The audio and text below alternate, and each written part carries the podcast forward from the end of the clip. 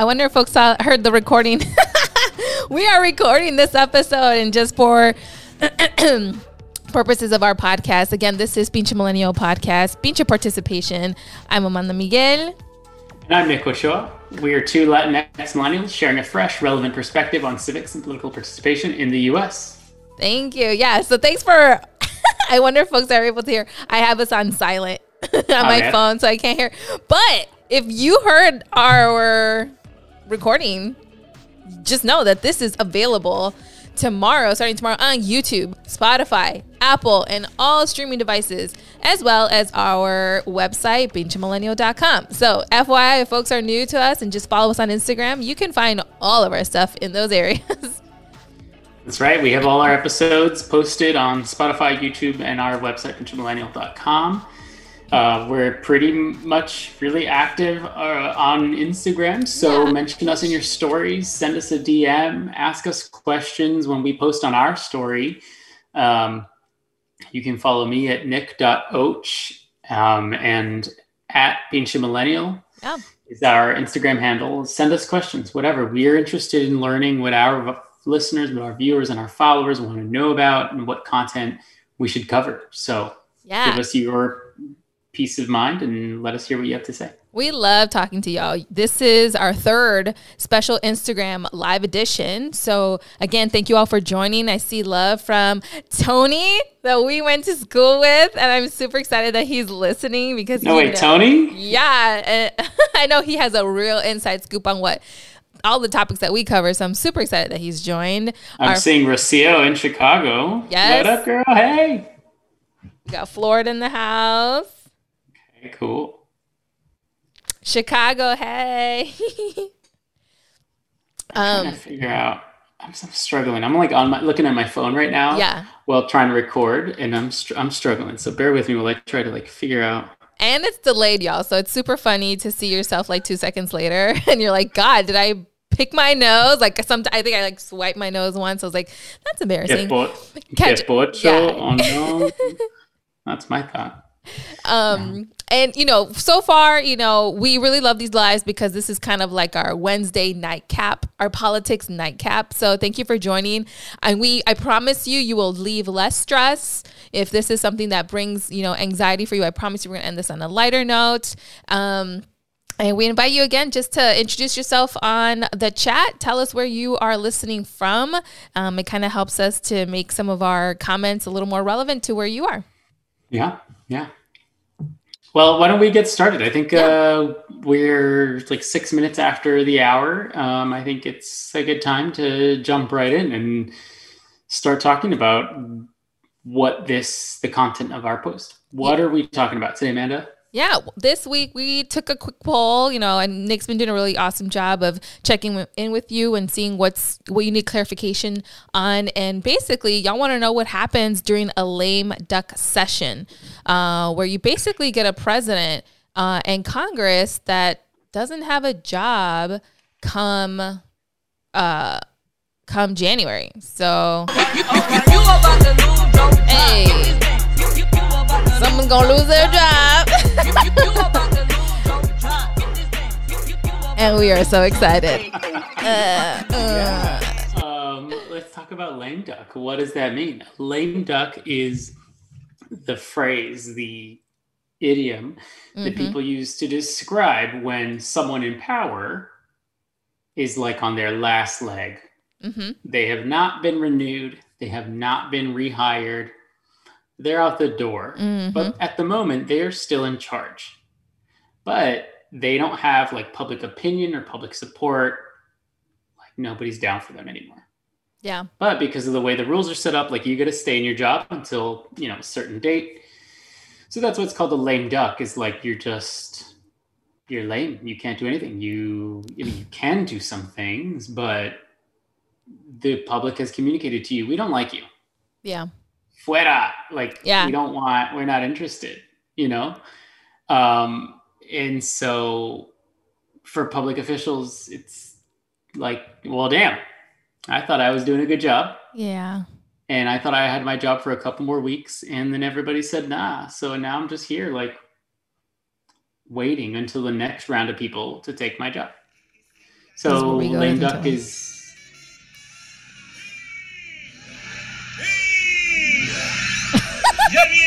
That's our. I'm a slow producer, so. You're not slow. Listen, we're working on this. And working Amanda's on it. Some, Amanda's been learning all these skills to download software and hardware and figure out timing and all this technical stuff behind the scenes. We'll get better. I get better. I get better. You're not slow. Y fuera el chacal is a great, great thing to put in our podcast. I think this may be the second instance Chacal El Chacal has appeared on yes, our podcast. So the second time. maybe we gotta get El Chacal as our next guest. we should dress up. Um, yeah, and you know, to Nick's point of lame duck, you got folks on the way out. So what does that look like for their last few weeks in session? So as uh, you know, like anywhere, uh, you know, um, in any other job sector, you know, the holidays are upon us. So you got Thanksgiving next week, which I want to do an episode on the unlearning of Thanksgiving, but we'll get to that next week, I think. Um, mm-hmm. Also, Christmas, New Year's, and this is the same for Congress. They also take that time off. So literally, I want to say they're in session this week. And Tony, please correct me at any point at this. this is what I remember. Let me, Let me check up. Yeah, um, they should be working this week. Uh, next week they should be off, and I think the fall in December they have about two weeks to kind of act on anything. So this is where you'll. I mean, this is where people get so frustrated. Like, what is Congress doing, right? Like, where is the discussion happening? And we bring up lame duck specifically in this podcast because what are the implications for one, not only the new president elect Joe Biden and vice president elect Kamala Harris. But also, what does this mean for COVID 19? We have a freaking third wave surge, I think, at this point. I don't even know how many.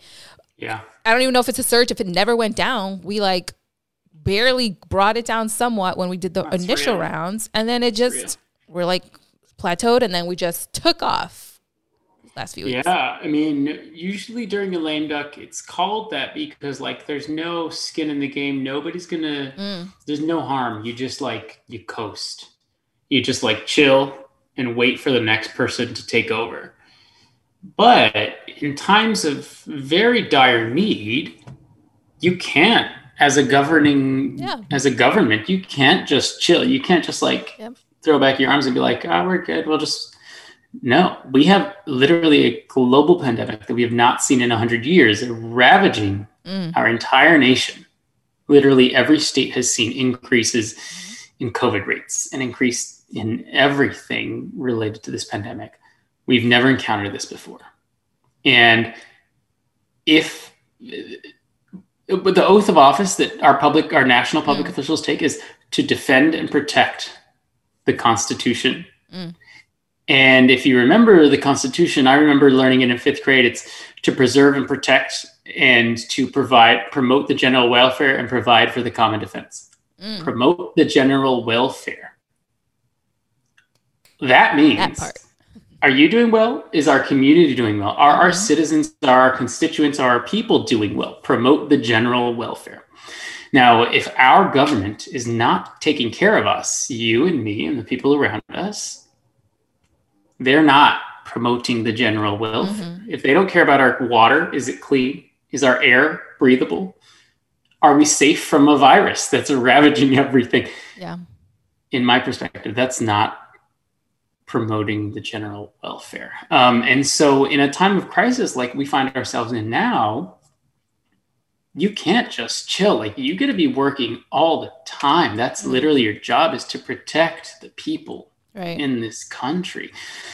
And so when it comes to a period of transition, like, all right, if I'm in the current government and I know I'm not being rehired, mm-hmm. my oath is to still protect the people who are who are my constituents. So that's no reason to stop doing your job, right? Mm-hmm. In in the true like romantic sense, you should be like, listen, y'all don't want me. I still have to help keep you safe. Yeah. So I'm going to keep doing my job. And all right, the next team's coming in. All right, I'm going to let's team up with that next team and be like, yo, this is what we messed up on. This is what we learned from. Mm-hmm. Here's the keys. Here's our plan. Here's what you can do to take care of all the people in our country. Yeah. And so in a situation that we find ourselves in today where the outgoing administration is like, nope, we don't accept that we're out of a job. We're good. We're still in charge. Yeah. We have found they are actively blocking that transition, actively preventing that handover of plans Mm-hmm.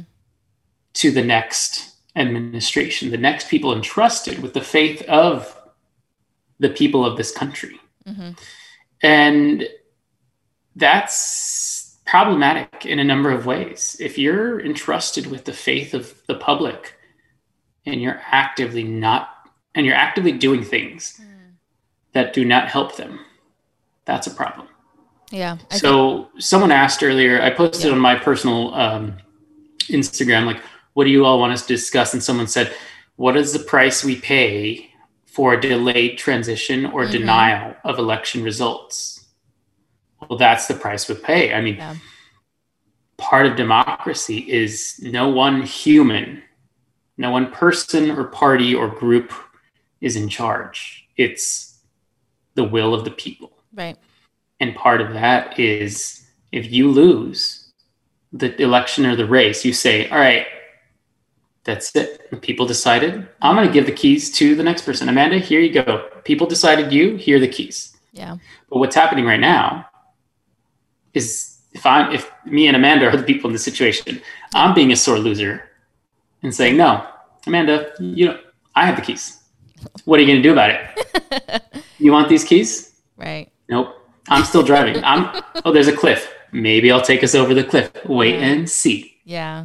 And that's Which is- exactly what it feels like, honestly. And it's really, you know, again, yeah, um, Rocio, critical to a democracy and the sustainability of the country. Absolutely. And that's where, that's why so many, that's why all of the alarms were being raised since before the official election results because we anticipated this happening. And I think seeing the president elect establish not just only transition teams, but you know, actively actively saying, "Well, we're still going to work. We're still working on our end because we know what we're inheriting." Um, and I think slowly but surely the um, the conversation has changed slightly. At least I was seeing like Politico today. Um, I think both McConnell and Lindsey Graham, um, you know, Republican leaders, uh, starting to shift kind of the I don't know, the rhetoric, and they're kind of accepting once we do have a transition. So they've already acknowledged kind of like we do anticipate a new administration in January, and we will we're going to do it as to the letter of the law, kind of kind of like um, Yeah. perspective, that institutionalist kind of like we will you know support the new transition. Blah, blah, blah. I was like, well, you weren't saying that a few days ago. Eh, yeah, I mean it's kind of shady. It- it- Yeah. I don't know. Shady's too nice. I think it's it's real. It's just actually problematic. Um, I don't know, Amanda. Were you involved in like track and field in high school? Did you mess Not around with that? Or did you? Maybe Yeah. in did I do that in eighth? Um, it's like Yeah. running a marathon, or not a marathon. Excuse me, a relay. a relay. Mm, All right, like we're on the same team, right? There's four of us, yeah. and we just want our team to win. Okay. But if the guy who's like taking the b- baton next from you, like you, you have a problem with him, you're gonna be like, oh, I'm gonna slow down. I don't care. I'm gonna start walking. Dang, that's true. when he, try, when he tries reaching for the baton, I'm gonna be like, oh, you want it? Oh, you want? Oh, oh, you can't have it. You. That's not how you win. That's not Right. team player, right? Right. But in this place, in this, the team is the country.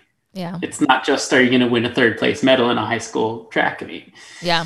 Um, it's it's very serious. So when someone asks, "What are the Mhm. consequences?" Well, it's not just winning a race. Um, the new government needs to know what is already what is our existing government doing to help the coronavirus, Yeah. to help with national security, and how can we jump in like day one? They the new administration Yeah. starts no matter what the Constitution says January twentieth at Mhm. noon. Yep. So if an outgoing administration doesn't tell the new guys, hey, this is what's going on, this is what we learned, la la la, this is the state of things, then on January 1st at noon, the new people are like, oh crap, we got to get a handle on everything. We have no clue. Right. Right. And Tony Tony says Shady is too nice.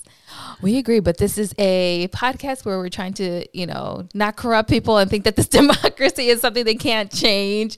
But we will I will say this. as we transition to the next question, that you know during this lame duck session, all eyes are on this like national politics. You know, for all the folks that are listening in now, I'm like, you're listening to this because it's it's top of mind for you all. You understand the stakes, and I think that the second part of that is now we have all eyes on what this leadership is like, what can be done if you know if no one is watching, right? And I I think you can you know mention this in, during the Obama years where you know there was such a such a change in Congress with the Democratic president, and um, it, it kind of just fell by the wayside because voting wasn't the same way. But this year, this election, right, record numbers of folks voting across the aisle didn't really matter, but everyone voting, you know, just this heightened importance on national politics. Um, and with uh, the next question with folks asking about cabinet speculation this is an awesome opportunity right now to kind of gauge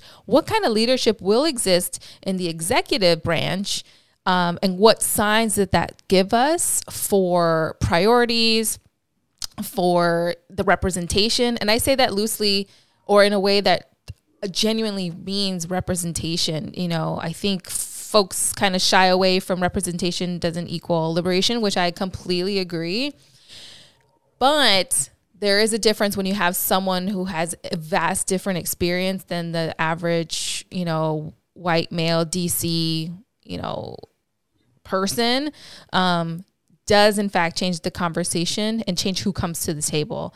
Um, so I'm all about that. Uh, so we can transition into that. But you all watching and you know paying attention to the type of leadership that is being transitioned in now is the kind of accountability that we need every single day and every election all the time. So thank you is my basic message here.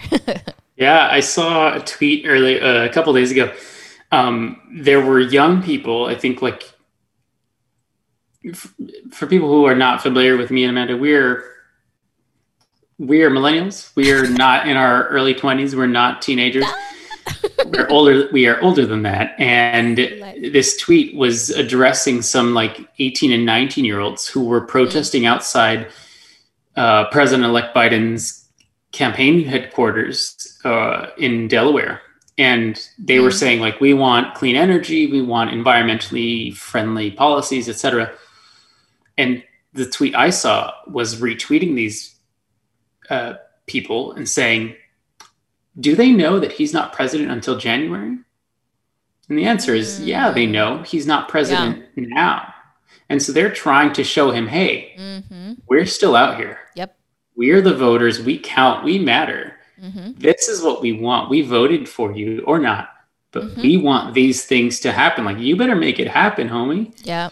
And that's just that's that's also part of political participation. Is the yeah. right to assembly, showing up and telling your the people who are elected, this is what we want. This is what's important to us. What's that mean? Uh, okay, there's another meme. Sorry, but it's the one yeah. with Big Bird, and he's in his I think he's in a car or a chariot, and I think he's holding like an umbrella, and he's like, "We protest at dawn" or whatever. Basically, just saying uh, how liberals thought, you know, that they're done, and they're like, "No, real, actual organizers." They're like, "We're just getting started," you know, whether right. or not. Um, and I, that's the energy that I want folks to walk away with tonight. Is like, we march at dawn, or I, will right. look it up. The election's not over. Like, right. right. I'm sorry. Sorry. No, no. The election has ended. Mm-hmm, mm-hmm. We've chosen the next president. However, what we have to say to our people in power is not done. Like that's just not a one time November 3rd kind of thing. That's like an ongoing thing, which is what Pinche participation is about. Pinche participation is about. We're like, tell your people who are in charge, listen, we stand for this and we don't agree with that. Um, so Amanda's point is like lots of people the meme was like lots of people are cheering like sweet joe right. biden won we good we out i'm gonna go back to brunch but mm. the other half of the meme was like no people were like we're still gonna freaking march yeah which is these young people that i mentioned in front of joe biden's headquarters in delaware like mm-hmm. we still gotta hold you accountable you we chose you yeah. do what we want um, and to bring this back to the question about the cabinet that is that is like historically a sign of the president elect showing the people like hey yeah. y'all chose me, mm. and here's who I'm going to put on my team. Sometimes, I mean, I think I think in 2016, some of the campaigns were very aggressive about saying ahead of time, like, "Yo, this is who we want in power," as a way of like exciting voters to choose them, right? Like, if I wasn't excited about Ted Cruz, but Ted Cruz said, "I'm going to put Amanda on my cabinet," that would excite me, and I'd be like, "All right, fine, I'll vote for Ted Cruz because Amanda's going to be on his cabinet." Maybe, right? pick me. um, but now we're in a different state where the person has won, and Joe Biden is saying, "Here are the people I'm going to put on my cabinet. Here's who I want to put on my cabinet. Here's people I am choosing to lead our country." And as someone who won the popular vote by like over 5 million votes, mm-hmm. he's like in a good place to be like, I can choose what I want. But as we talked about earlier, uh, a couple episodes ago, mm-hmm. the president can't just do whatever they want. They need Congress, the House of Representatives, yeah. and the Senate. And so, as the current state of things is, the House of Representatives is controlled by Democrats, will be controlled by Democrats mm-hmm. by a small margin. Right. But the Senate is not decided. Yep. So if Biden wants to accomplish anything, he needs a majority in the Senate and people to in the Senate, majority of the Senate to support his policies. So he's kind of in a tough space to say like I want to choose X person. But if X person is not really popular with the Senate or then he's kind of up a hill, you know, yeah. up a creek without a paddle. Um, so he's in a pretty delicate position. And I think there's a number of lists out there. Like, here's a list of progressive candidates mm-hmm. for the cabinet. And they're great lists filled of qualified people um, and also controversial people. But mm-hmm. Mm-hmm. remember that for a president to nominate someone to their Senate, or excuse me, for a president to nominate someone to their cabinet, mm-hmm. they need the consent of the Senate. So if it turns out that the Senate is 51 or 52 Republicans, mm-hmm. he needs 51 of those senators to vote for his pick. So he can't pick Bernie Sanders because Republicans aren't going to vote for that mm-hmm. in any cabinet seat. So he's right now like all right, listen, we don't have control of the Senate. I like I gotta chill. I can't just give my dream team out. Yeah. I gotta be really conservative and like slow my roll until we know what the Senate Looks choicing like. what the Senate numbers are. Here's my question for because that um I think I was reading some articles of like, okay, where do you choose people to serve on your cabinet, right? So the president um, you know, these are the people that will be advising him on various sectors, I guess you can call them, um, of important means like the Secretary of the Interior. So having to do with um, that one, I didn't even know what it meant. I was like, what's interior mean? But public lands, public and, lands. Yeah. Yep, pertain to um, the various. Um, uh, reservation, uh, yeah. Native American, Native peoples reservations, and um, public lands, public parks, yeah, yeah, all that stuff. Sorry, thank you, Nick. I was like, uh, I don't know the, the terminology, but um, cabinet. Some some what some presidents have done in the past, or what it's kind of like usual, is to choose sitting Congress members or sitting senators, and so if that's the case, or if that's I don't know. I, I, feel like some people, or some of the language I was seeing, like these are like career politicians, right? People who have served for many, many years and they want, you know, a cabinet appointment. When that happens, what happens to their seats? Does that then translate into special elections? Um, and how is that? How is that um, noticeable or notable given that what you just mentioned about the Senate and not having the majority? What does that mean for Biden choosing sitting senators, sitting Democratic senators, uh, when they don't have the current majority? Yeah. So, in general, throughout American politics, a cabinet position is like a prime post. That's like you're at the peak of your career. Mm after you have that job, like you can have any job you want, like you're golden. Mm. So there are a lot of like, I don't know that there are many. I'll pause. There are many people who aspire for public office who would love to have a cabinet post because that is a high profile opportunity to show the nation what you can do, who you are, what you're about, mm-hmm. and like boost yourself. Um, so naturally, many people who are in the Senate or the House of Representatives or in government positions throughout the, like mm-hmm. the state, like your state governors or lieutenant governors, like that, that's very mm-hmm. interesting mm-hmm. to be in a U.S. cabinet position. For perspective, there's 100 senators there's 435 members of the House of Representatives. Um, I'm looking up now cabinet secretaries. There are one, two. There's like 16 or something. Six, seven, eight, nine, 10, 11, 12, 13. Um, there, there's not there's not a whole ton. Um, right. There's there's oh man 20 some, wow 20 some change. Anybody on Instagram Live who can help us? We're just too slow to count. But no, oh my God. there's there's a number. The point, yeah. the point is like a senator is a very prestigious title. There's a hundred of those. Right, right, right. There are fewer cabinet secretaries right, right, by right, far, less than like less than 25. Right.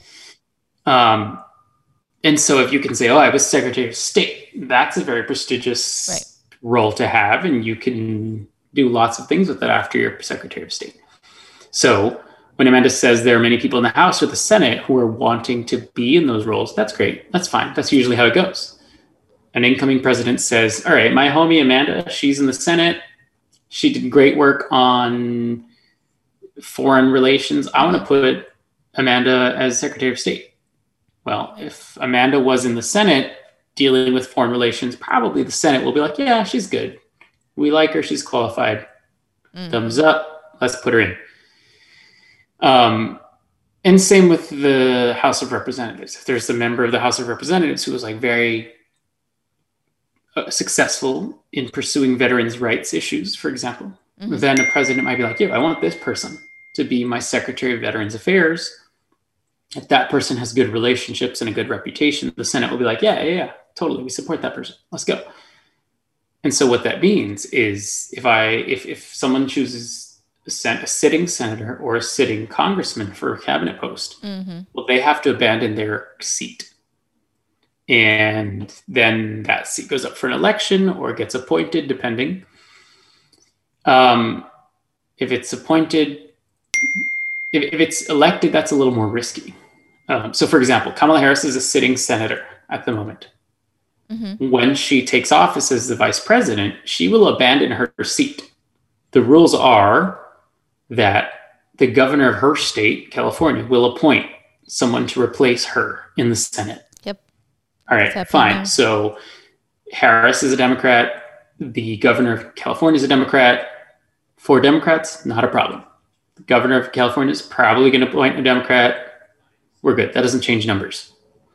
But if um, I think someone like Cedric Richmond, who's a congressman from Louisiana, he is a sitting congressman, U.S. House of Representatives from Louisiana, and he's been officially announced as a member of the uh, president-elect's team. Mm-hmm. He has to give up his seat. Yeah. He has to say, "I'm out. I can't represent you anymore in Illinois or Louisiana." Excuse yeah. me. Bye. And then Louisiana, each state has its own process. Got it. Yeah. Um, so it could be that a member of the House of Representatives leaves their seat, and then it's up for a free for all election. Well, we mentioned earlier that the House of Representatives has like a very slim majority. I think it's eight or 10 seats at the moment, last I checked. Yeah. Um, I think I saw like quotes of like sitting uh, members. I don't know if they were quoted directly, but they were like, yeah, it, it's almost as if being in Congress now is uh, a negative because we don't have the vast majority because then we could potentially lose the majority in the house um, right. and for folks sorry i know some of this stuff is like brand new um, and but it's basic i don't know i think someone also mentioned that it's not like the house of cards where you had one person just aiming for the presidency but you have like game of thrones style where everyone wants a shot at I don't know if it means the presidency or just the cabinet, you know, the cabinet. how's it cabinetry. That's not the right word. but um, everyone's just trying to and I don't want to say, you know, that there aren't folks that do this work to represent people, to um, ensure resources come back to the communities. I think that those exist too. But because of like any kind of I don't know, capitalist society and people want vying for more power. I think it's it's inherent in any of our systems. So it does not mean that that it doesn't exist in Congress. So with this, I don't. I guess I've been never. I never really paid attention to national politics, but this is a lot of like moving parts, right? Um, so many. I mean, for for California, it's much more apparent because you know we ha- we, we are having our senator uh, Kamala Harris become our vice president. So we're losing our U.S. senator but this opens up all of these like new channels and for California, I'm just going to pitch this. For California, there are more than uh, 40% um, Latinos in our state, and we've never had a Latino U.S. senator. So there is a big push from a lot of Latino caucuses across the state um, and at the federal level, encouraging our governor, Governor Newsom, to appoint a Latino or Latina to the U.S. Senate. And I'm all about that. Okay, honey. I think I think it's kind of a group I'm really pleased at the conversation about who will replace Senator Harris, yeah. Vice President elect Harris in the yeah. Senate. Um, the conversation right now is it has to be a woman. I want it to be a woman. It's got to be a black woman. It's got to be a black person. Yeah. It's got to be a Latino. Yeah. I I'm not more than 30 years old right now. Right. And I don't know a time that the conversation about a Senate seat was it has to be yeah. a woman of color. Yeah. A woman or a person of color. Like yeah. that's exciting to me. And and and maybe it's because as Amanda mentioned California is 40% Latino. I don't know the specific demographics of California, but it is not a majority white state. It is not representative of the rest of the country. Right. Okay. And I grew up in a state which was also not representative of the country. In, in Texas, there are way more Latinos than in many other states. Yeah. So it's exciting to me to hear that the conversation is all right, we had the first black woman, we had the first Asian woman mm-hmm. from California. Let's pick someone else who is more representative of our demographic, of our populace, of our people. Um, and I'm going to get on a little soapbox for just yeah. just 10 to 15 seconds here. On my quick. The question about rep- being representative is like, do they look like us? In quotes, for those of you listening in podcast, um, mm-hmm. it's not. Is she? Is this a person who's my same sex or gender or color of skin? That's that is at the very base level of misleading yeah. understanding mm-hmm. to me that perspective is is this someone who looks thinks feels acts and understands the concerns and the needs of the voters and the people who live in their place who's elect them um, and so it's not like we hate white people screw white people we don't want white people in power X right. fuera it's listen, our country is no longer majority white. We have a lot of black and brown people. Mm-hmm. We are the global majority, honey. That's the way Amen. I talk about it. yeah, and so why aren't we represented? Who's who's advocating for our voices? Yeah. Yeah, why? So, that's the question. Why aren't we represented? And it's, I, I, looked at the the stats real quick. I know for LA County, I live in LA County. We've been majority uh, people of color since 1980. Uh, California has been majority people of color since the year 2000 and um, I'm gonna just the state of resistance is by Dr. Manuel Pastor, um, Manuel Pastor for all of my Spanish speakers, and this like it basically looks at the trajectory of of California and how it's being mirrored in national politics because we're becoming a majority um, uh, people of color in this country. So there will be lots of tension. There's going to be lots of fights. We had Pete Wilson at one point, who is basically can be compared to Trump uh, and, and, his policies, but I can just tell you it looks better. We can, we can look to a better future, and I think these are those first um, uh, inclinations, or we're seeing that those glimmers in this work.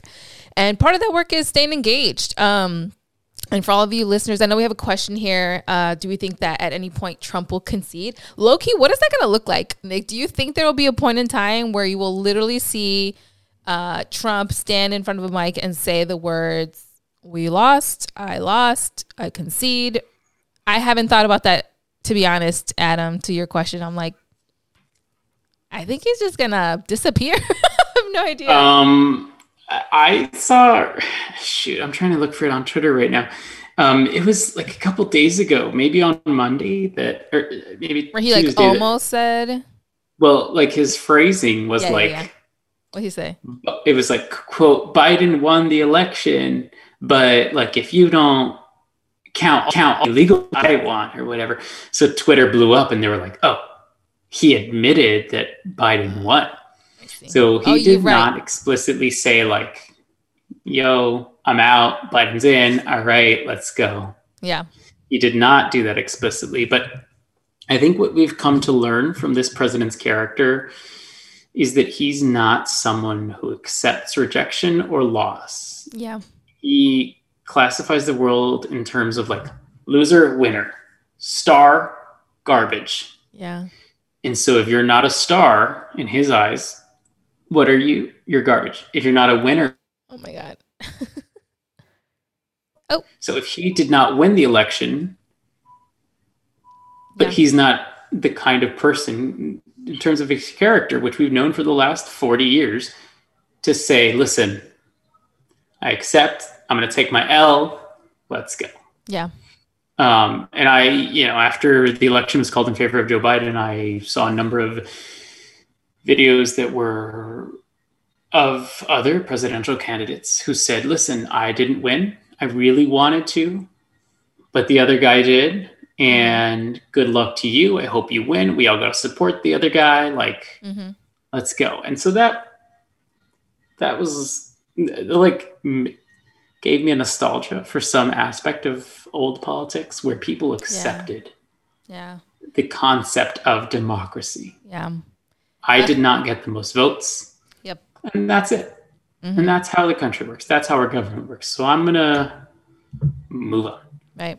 But I don't think there's anything in the history of the character of our current president that shows. And to this day, I mean, it's been a number of days that the Demo- that the race was called in favor of Joe Biden, and he has not said like, "Hey, I'm interested in helping the country or helping the people or solving coronavirus." So Yeah. I'm just going to hand over the keys and be like, Yeah. "Hey, here you go. Good luck. Vaya con Dios." No. Right. So the, the fact is, like legally, a president does not have to concede. There's no rule anywhere that says a president has to concede. Our president has to be presidential. or, you know, like this. Oh, I didn't know. Maybe you No, didn't see it yeah. in the rule book. Well, but but legally, right. the new president takes office on Yep. January 20th at noon. So if to be in DC. Trump Trump can deny all he wants that he lost the election. He can say and all his life, the rest of his life, I won, I won, I won. The const- the Constitution says the winner takes office January 20th. So if he's not packed on January 20th, I don't know what's going to happen. Like, I- are they just going to put his stuff in bags and throw it on the lawn of the White House? Yeah. I don't know, but it doesn't matter because Joe Biden will be president at noon on January 20th. Yeah. So, Amanda, you asked earlier, like, is he gonna? What is he gonna do? Is he gonna just disappear? There's people saying like he's gonna, he's not gonna leave the White House. They're gonna have to drag him out. All this drama. I don't know. Well, it's you know we'll get there when we get there. I feel like right. You know I think we're we're getting closer. Maybe people's hearts will change with the holidays. Again, I think I think Tony would be like, yeah, you're a little being a little optimistic. Um, but we'll get there when we get there. And I think the power of the people are is greater than the people in power. So I'm 100% bought in. I believe that if all of us were just like, nah, dog, yeah, we're coming, we're coming for you. Get out of our house. Um, it's just gonna be a different story. So we'll get there. Uh, as far as you know, you know, we talked about the election in Georgia really being of utmost importance. I know we I posted on Friday, just thanking Stacey Abrams and all of the work uh, being done at the local level. You know, folks that want to go and like, hey, I want to volunteer. It's like pause. We're in a pandemic. Take a take a beat and let the experts who have been doing the work continue to do the work. So I know their um, website. Let me just double check what it is. Um, she, I think it's gasenate.com. And this is where your dollars will go to continue supporting those grassroots efforts. So again, it is GA for Georgia, Senate.com. And then it'll take you to Fair Fight where you can donate to those local efforts. I think that's the best thing folks can do if they want to support a, you know, a state that has done so much work to ensure it's um, being represented at the at the national level and to have so much weight on your shoulders it's super exciting um, and also they'll they'll need the resources so i just wanted to make a pitch for that but those are two senate seats can make a huge difference for the Democratic majority. It'll be even split, uh, but as folks don't know if there's an even split on votes per se, like if folks folks do vote along party lines, the vice president is then called in to make the the deciding vote, which, as we know, would be Vice President um, elect Kamala Harris. Yeah, and as um, I think the way the numbers are in the Senate for the last three two years there has been a split a number of times, mm-hmm. and because the vice president is Mike Pence, he has come in and mm-hmm. split, stepped in to split the tie and vote in favor of the Republicans, and so the Republicans have gotten their way by literally one vote. Yeah. Um, so why is it important? Why is the Georgia runoff Senate? I don't live in Georgia. Why do I care? Well, if I care about causes that are important to the Democratic Party or to democratic institutions and ideas and morals and values, it's in my interest yeah. to v- help support in a, whatever way I can. Maybe not like I'm not going to drive to Georgia, pandemic. Right. Also, I don't have a job where I can just take weeks off and go do that thing.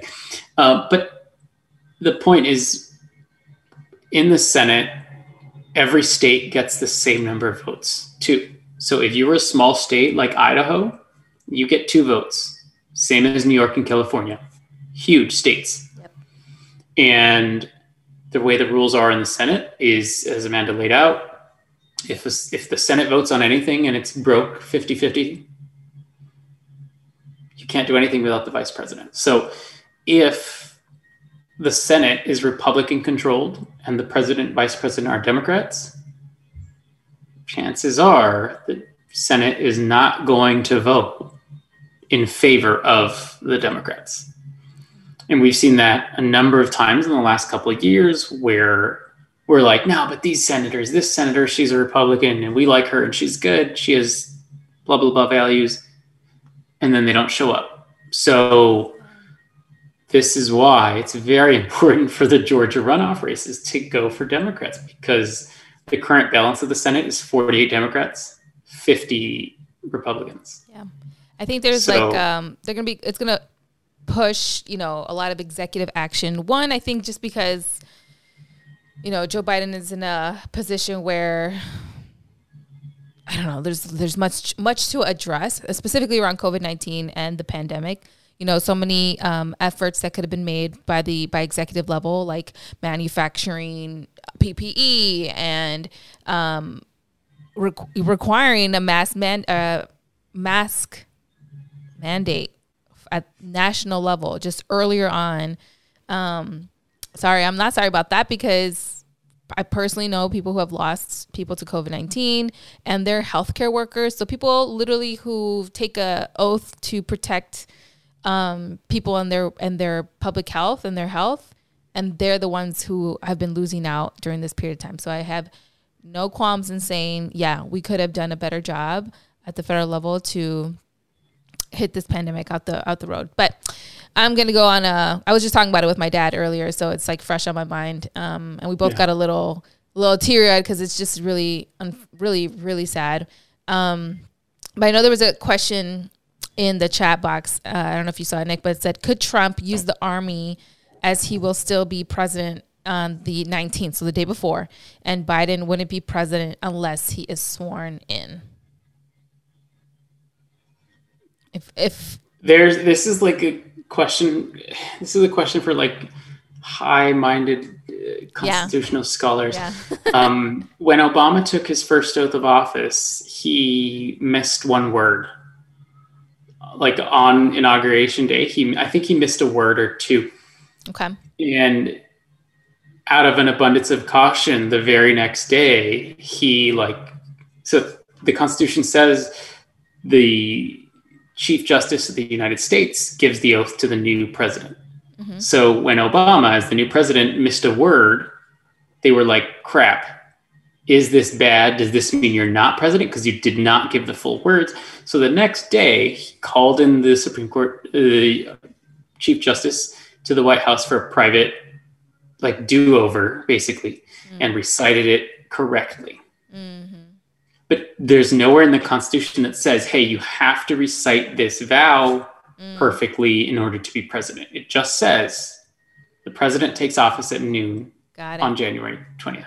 Okay, so maybe Sev 3 NUP, maybe that regardless, you know, we will. And I, th- I, and I believe that too, because I remember um, that conversation, those highbrow minded folks discussing this, like, no, we will have a new president. That's in our constitution. It's the highest law of the land. Like, y punto. And that's Caso it. cerrado yeah, final. Exactly. So we're just gonna say that, okay? Seven three nine. um, I didn't see that. I, I must. Oh. Be, I don't know. I think my my Instagram live is messing up because I can't. Mine's went out like twice. That's questions. why I kept looking down. So, folks, if you're watching this, um, that's a good question though, because I mean, and it's it's people are worried. The level of yeah, I based on these questions, on, like y'all like, are stressed. I'm so sorry. listen, it's yeah, stressful. It I don't blame you for being stressed. I'm stressed too. Like yeah you know, my stress level has gone down from like a 99% yeah. before the election yeah. to like an 88, which is not good. 11% less. I wonder what that that means. Don't worry. Okay, good. Go good, but I'm still 88% stressed all the time True. about this whole state of our country. Right. And and just the I like to, uh, you know, for the teachers on, I know I have, uh, I saw a, a, vice principal on now, and for any other teachers or, or educators, right? We learn um, the locus of control. What is in our power? And then I also think of what is in our collective power. Um, and I, you know, despite money, despite uh, positional power, there is still people power.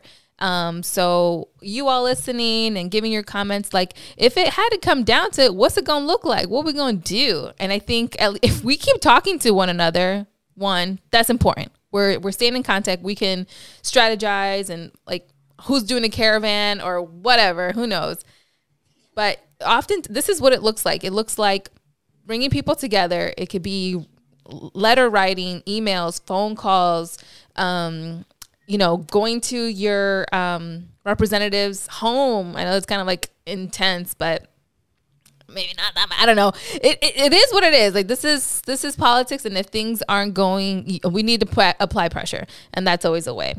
Um, yeah. yeah, I, I I think um, I think something that you just mentioned a quick second ago reminded me like this is how we affect change is what's in your locus of control. Yeah. Well i know a couple hundred people on instagram.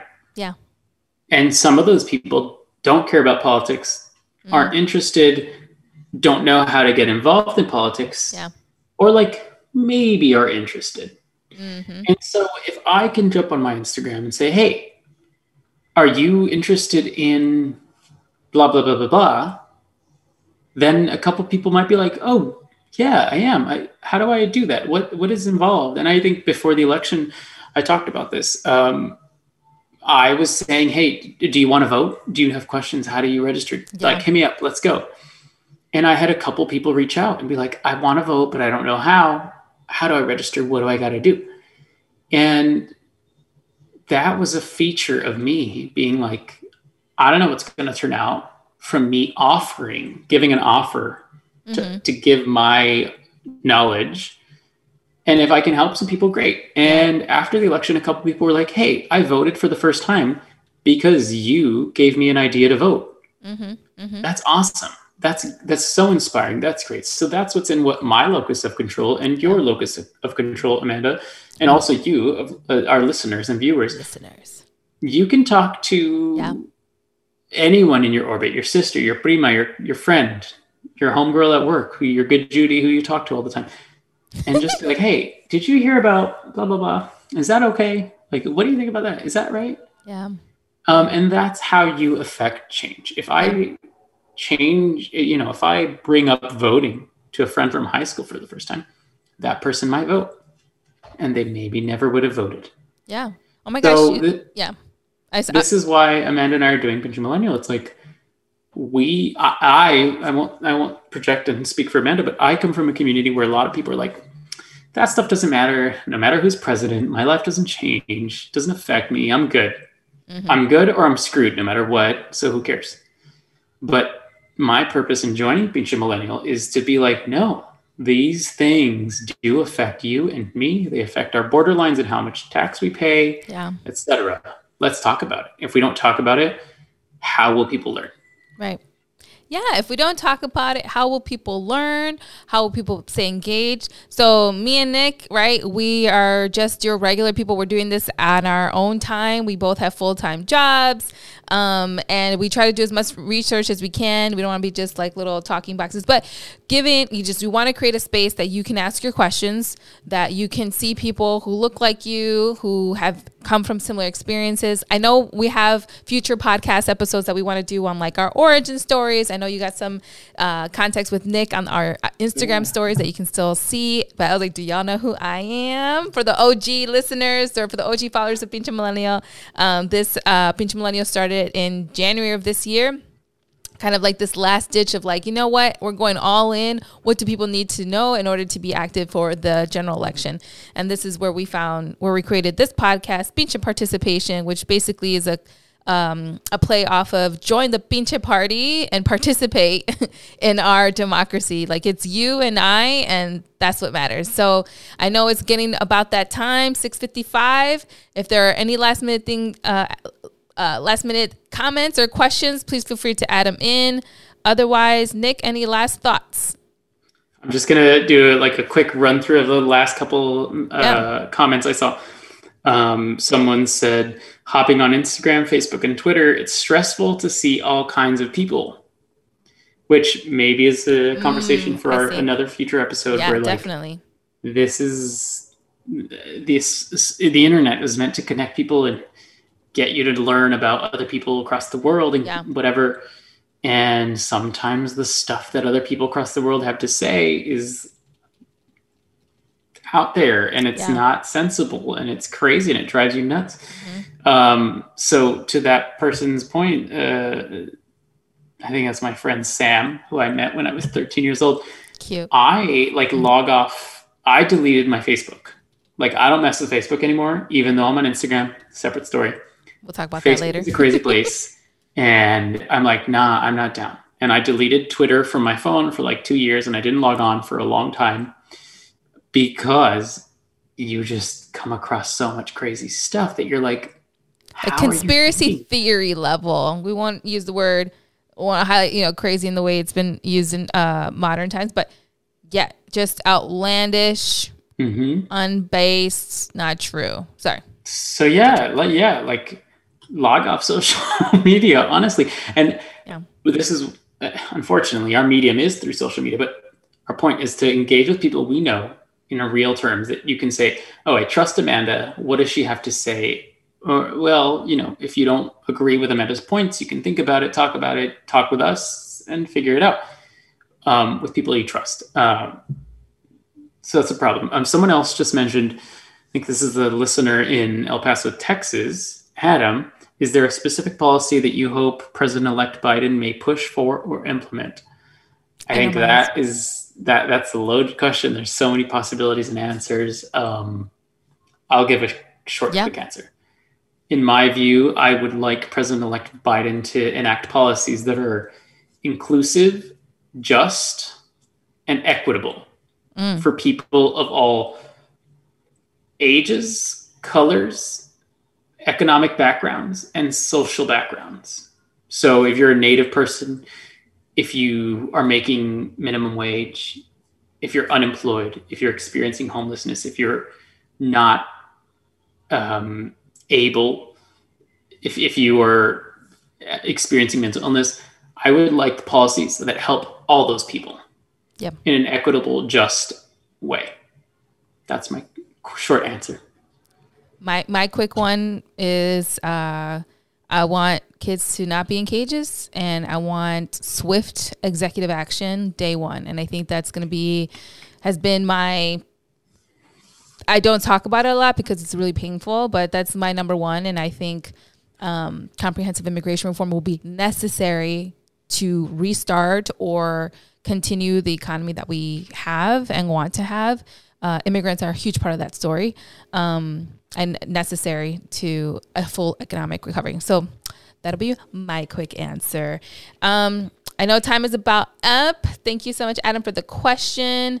Appreciate all the love. I see my, some friends from high school too that I miss, and it's wild that we can connect here. So it's so good to see you all. Um.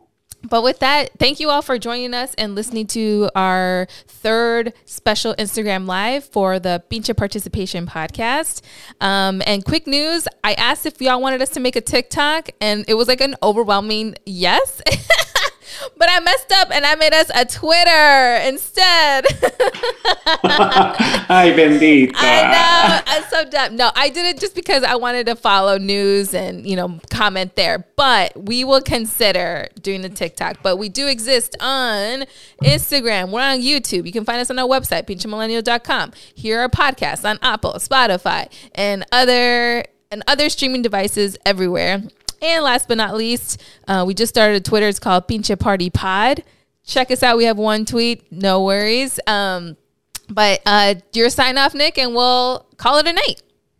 All right. I'm worried about this TikTok because I enjoy watching TikToks in bed before I go to sleep, but I don't know how to do them. So I need some Gen Z in my life to help me out. Uh, I don't. That's it. That's all I got to say. Help me out, Gen Z. Right? Help us Uh, out. Um, Thanks for listening, y'all. We'll watch you later. Catch you later. catch y'all later. Thank y'all again Peace. for joining. Sending lots of love. Y mucho, mucho, mucho amor. Mucho, mucho amor.